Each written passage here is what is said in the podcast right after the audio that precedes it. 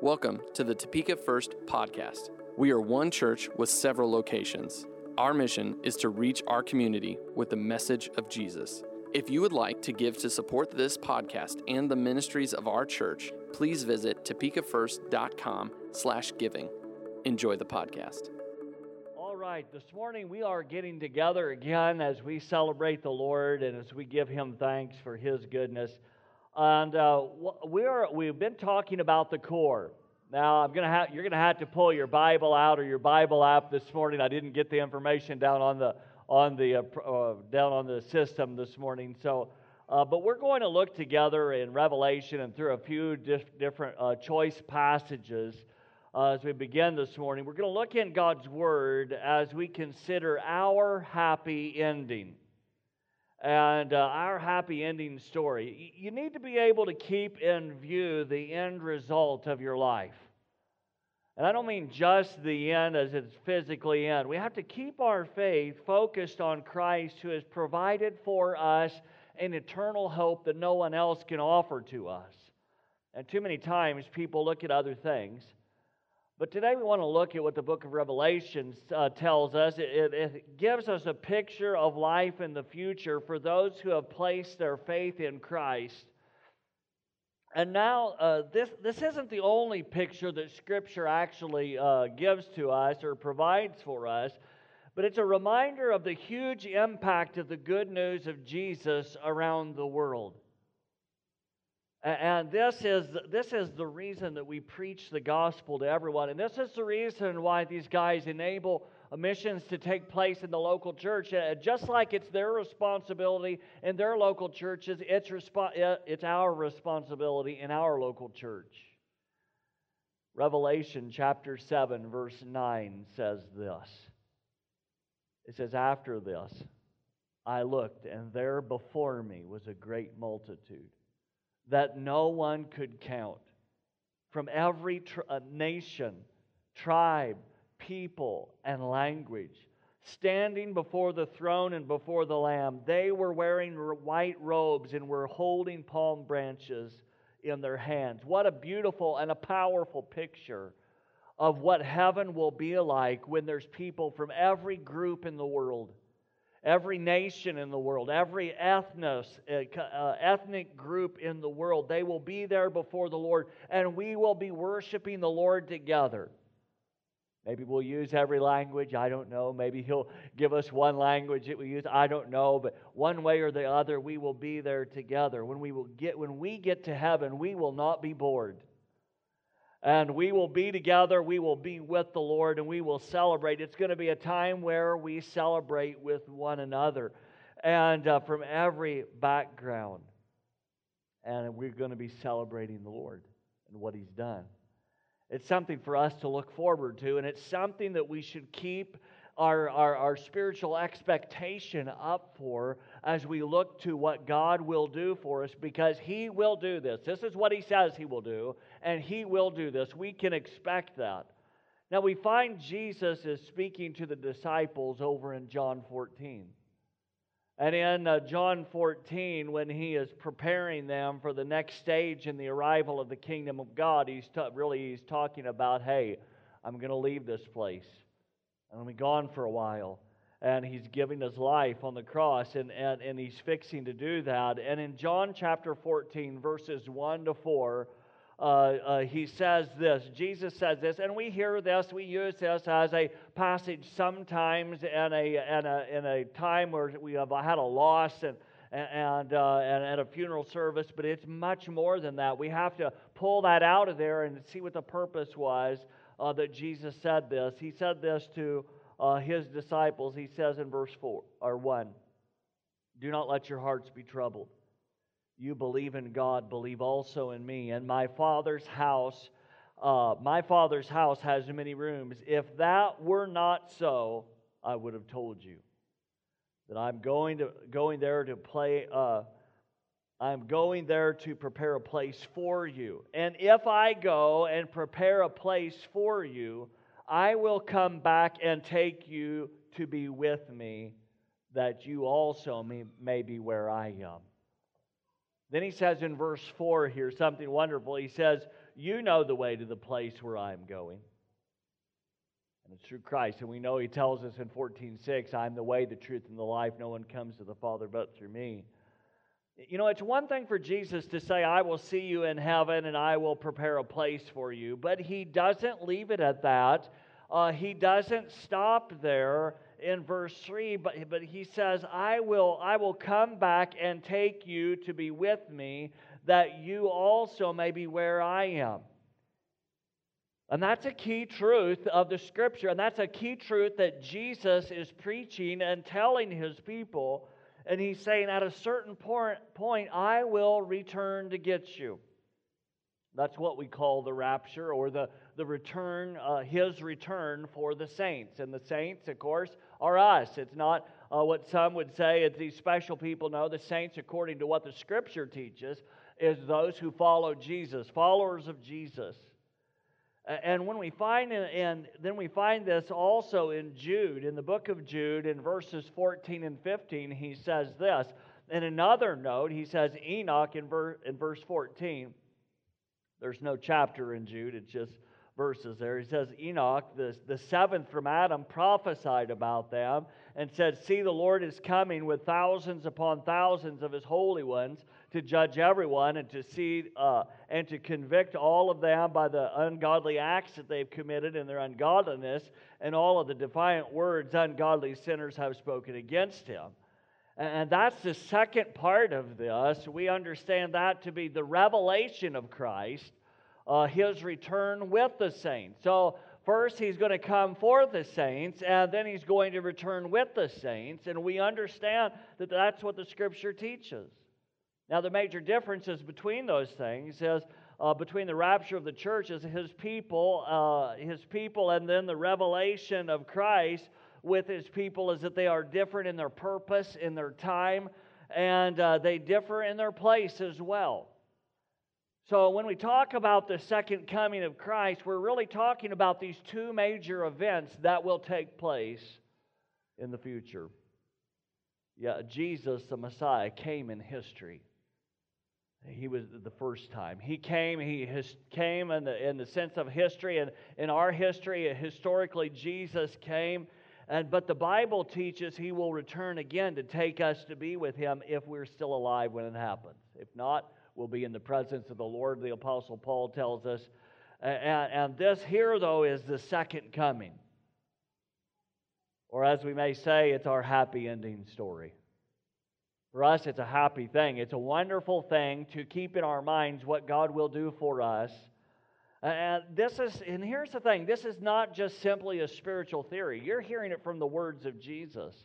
You're hearing it from his teaching. You're hearing it from the apostles as they taught the Word of God. And so the second coming of Christ is not simply religious pie in the sky, by and by, hope it's nice. You have to consider the fact that that God's people, long before the first coming, the historical coming of Jesus Christ, long before that, they were living in expectation of the coming Messiah. In fact, they had waited so long that I would say it's probably likely that some of them gave up their hope if he would ever come and do what, whatever. I think some of them probably dropped off hope after a little while.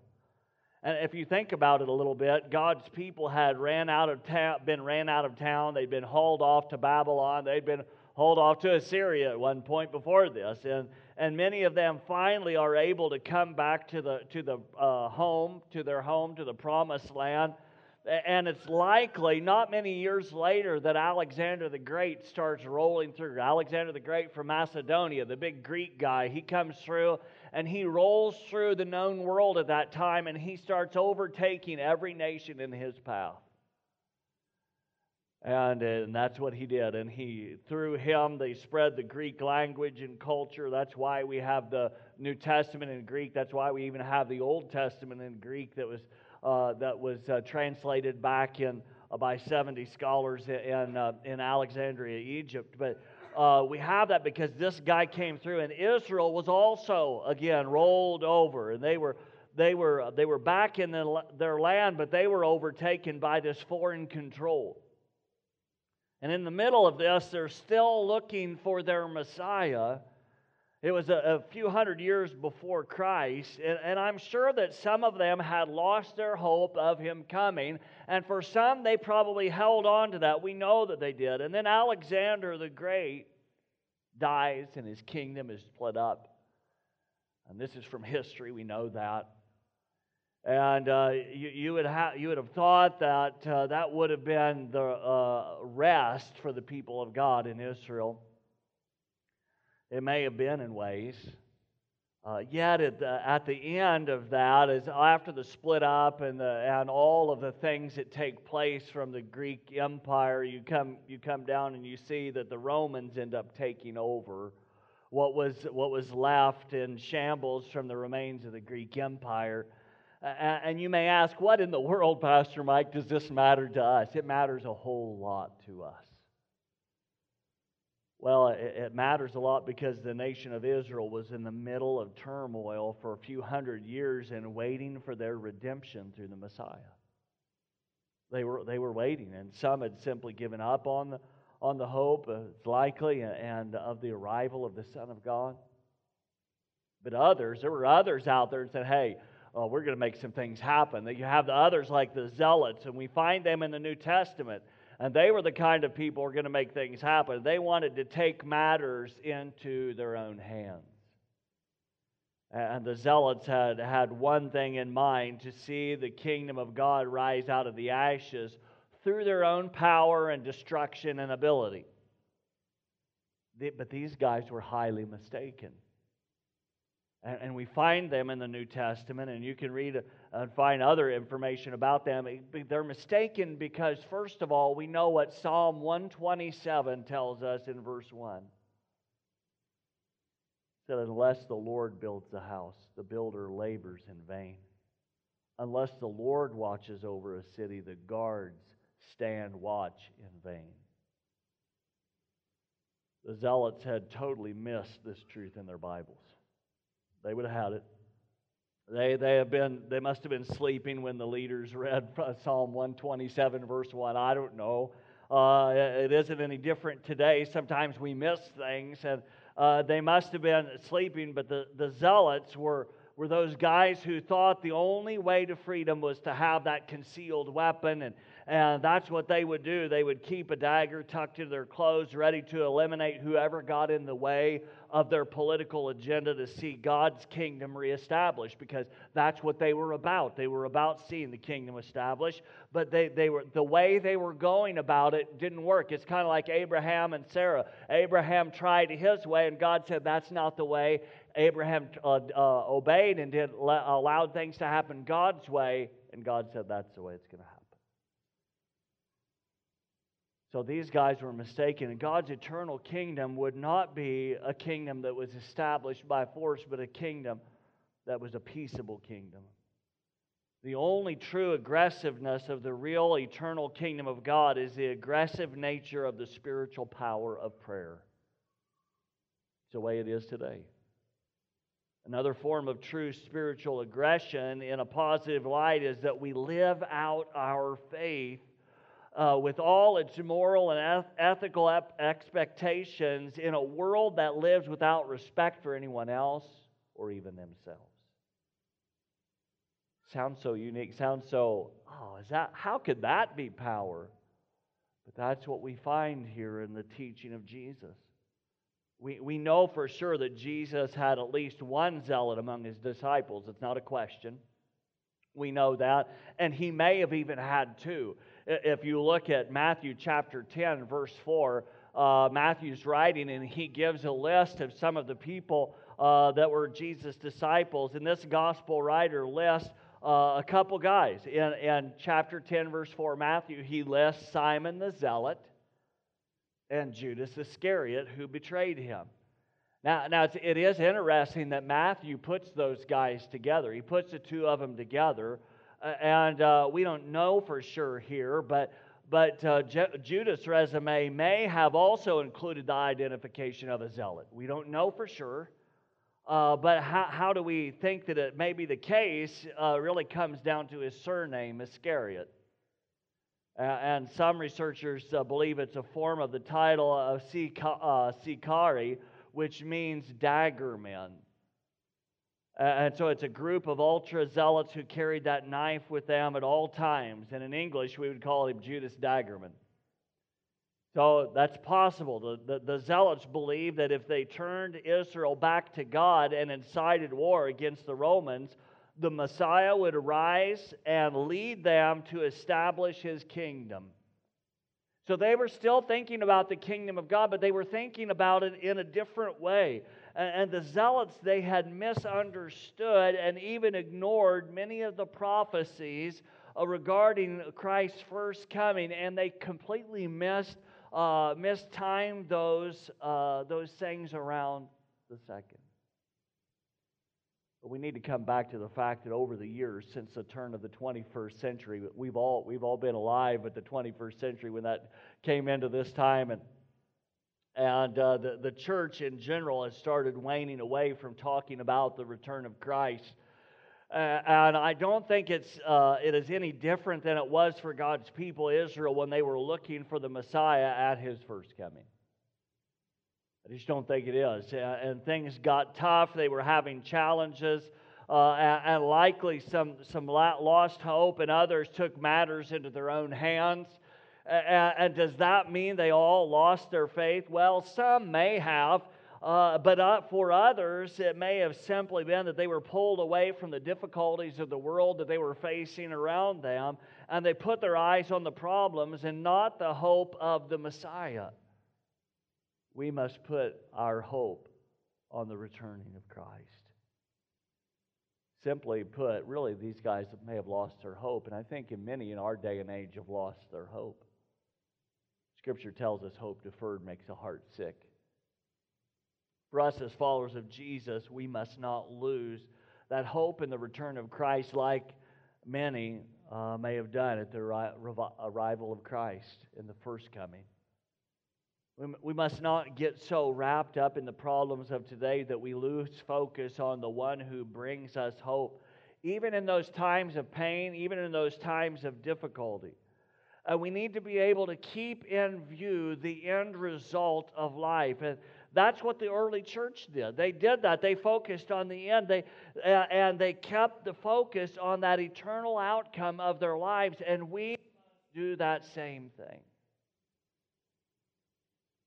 Anyone who suffered martyrdom as a Christian was able to handle what they've been, went through because they kept the end in view and they realized that the physical end of their life was not the end of their life.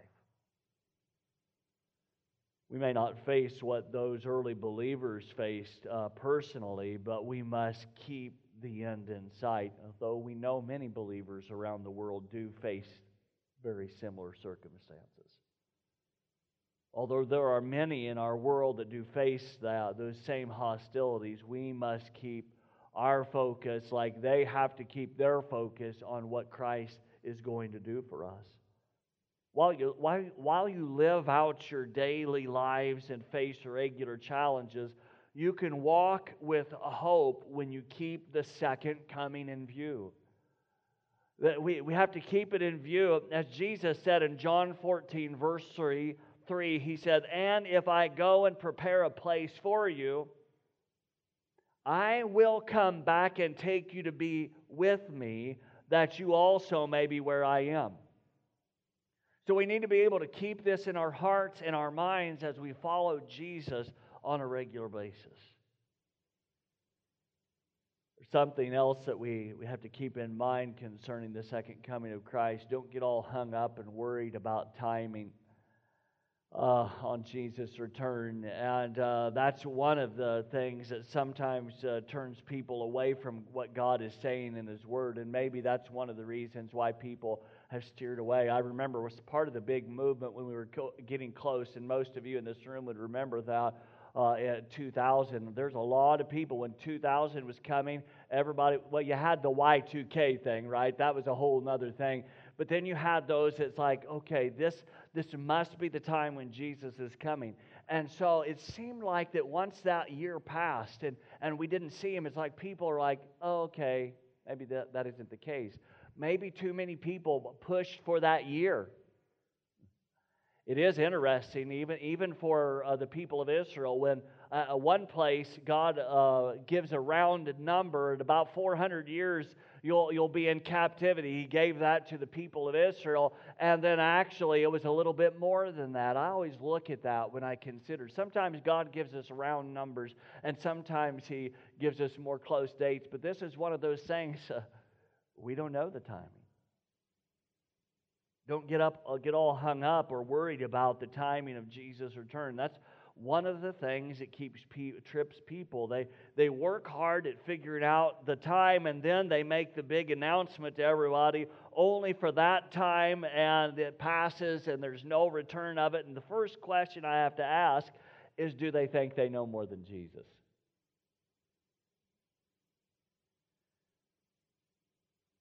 One time Jesus was talking about the end times uh, in a, the events, and he said in his response to those who were asking him some questions here in Matthew chapter 24, the key part for us, Matthew 24, verse 36 to 40, and he says this But about the day or hour no one knows, not even the angels in heaven, nor the Son, but only the Father. Verse 37 says, As it was in the days of Noah, so it will be at the coming of the Son of Man. Remember, he's already come once. Now he's there. Now he's talking. And he says, That's how it's going to be at the coming of the Son of Man. For in the days before the flood, people were eating and drinking, marrying and giving in marriage. Up to that day, Noah entered the ark. And they knew nothing about what would happen until the flood came and took them all away. Didn't know it's going to happen. Hey, they, they're just living. It's not that he wasn't preaching. It was not that he wasn't telling them. But he says that is how it will be at the coming of the Son of Man. Two men will be in the field, one will be taken, the other left. Two men, uh, women will be grinding with a hand mill, one will be taken and the other left. We could say it this way it'll be business as usual at the time of Christ's return. And I, I think because over the over I would say before 2000, because of the last 30 years between there, there's been so much preaching on the end times uh, and such that that people finally just got they just kind of got tired of it. So yeah, whatever. and I and I think it works great for God because it's just like people are like whatever. And it just sort of matches right up to what Jesus said there. He said, it's going to be every day. We're going to be going every day. People have kind of got lulled to sleep. They've been told, but they, they, this every day, it's, it's just going to be an everyday time. Some people have been lulled to sleep. They think, well, God, God may do it or He may not do it. I think really for us, it's really it's His timing. When is He going to do it? I don't know. But we have to be ready. They uh, don't, uh, don't uh, sometimes people don't put a lot of stock in the return of Christ. Then you have those sects out there uh, or, fringe groups of, that are connected to Christianity somehow, and they say, oh, yeah, Jesus returned in 1914. They literally believe that. He returned in 1914, but only to a few people. The fact is that people will know when he has returned, and it will be more than just a private showing of Jesus. Christ was plain. He was plain when that no one knows the day or the hour except the Father, and don't let God, don't let people pull you off of that. And sure, uh, we ha- we have uh, that sense that we are in the end times, and that is true, no question. Even the apostles at their time, that was the beginning of the end times, and sometimes that's where some of us uh, miss it as well. We don't realize that the end times started with them. so the end times have been a long time and He's given us grace.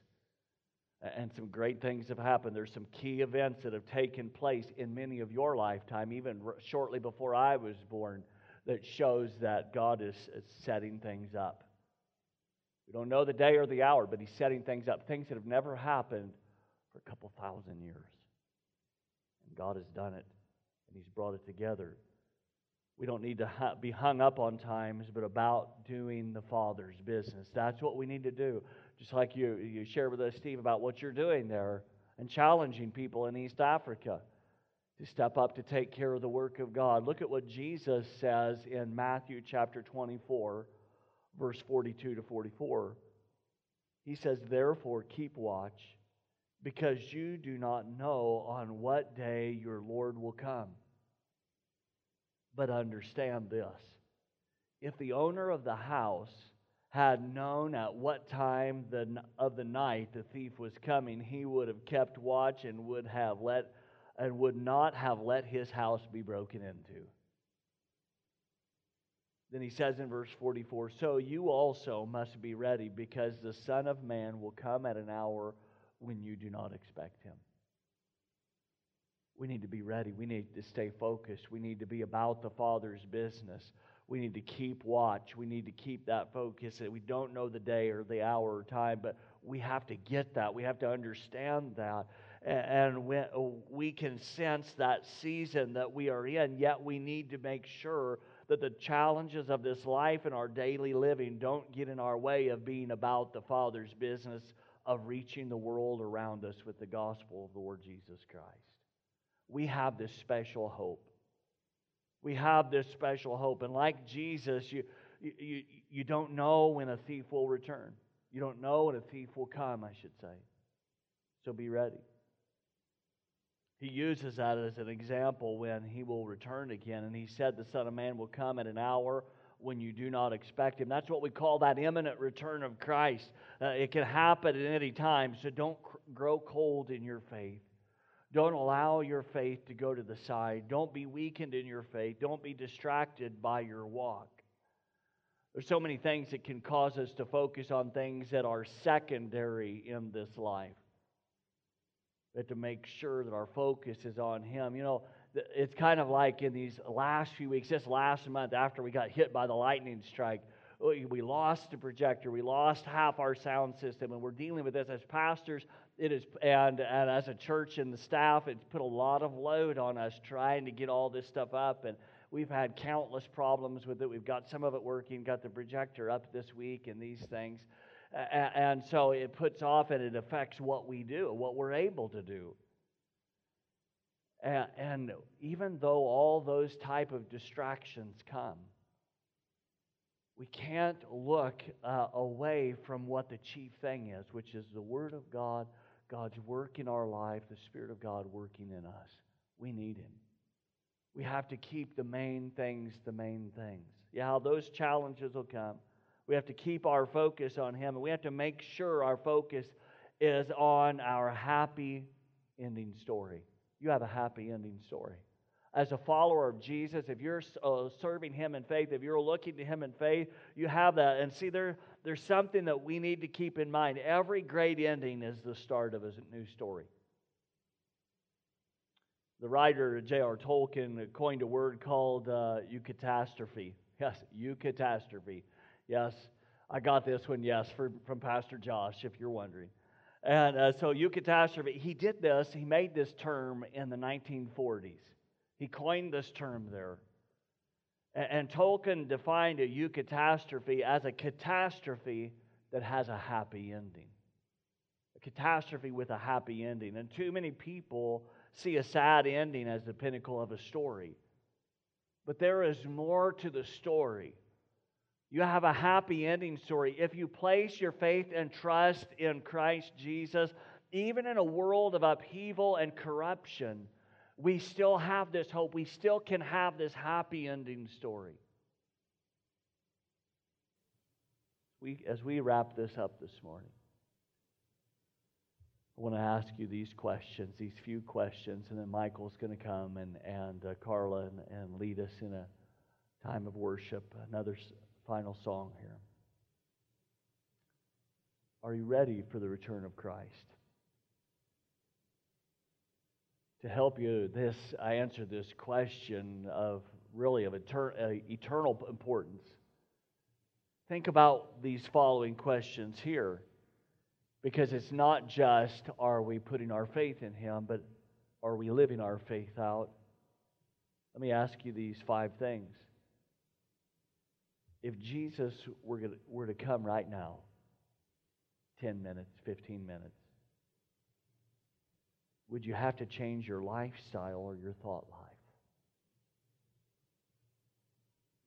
Would you have to change the way you spend your time, your money, your abilities? Are your past sins under the blood of Christ? Have you failed to make things right with people? Are there commandments of, of the Lord's that you have put off obeying? We have to ask ourselves those in the, as we're in the presence of the Lord. It may be that He's delayed His coming to give us the opportunity to prepare our life for His return. I remember Grace, uh, a lady, an older lady in her 90s uh, from my church that I grew up in back in Atchison. Uh, and the one time I've probably told the story, she she felt very directed by the Lord to go to this one nursing facility, n- nursing home. Uh, she was older, she needed help at this point, and she just needed assistance, and she knew she did. And, and uh, so she had been single all her life and didn't really have kids around, some nieces and stuff. But she said, I need to go to this place. I feel like the Lord wants me to go specifically to this place. So she went, she lived there.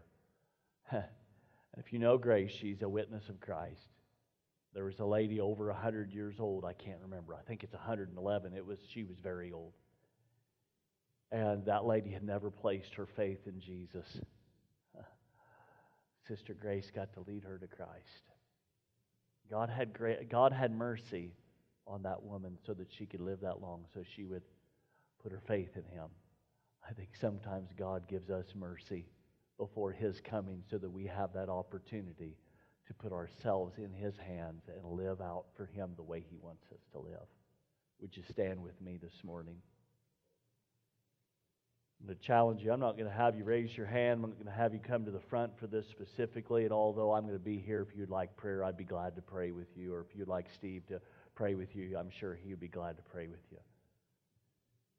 But this morning, we have to keep the end view in mind what Jesus did. If you haven't placed your faith in the Lord Jesus Christ, today is the day. Today is the day of salvation.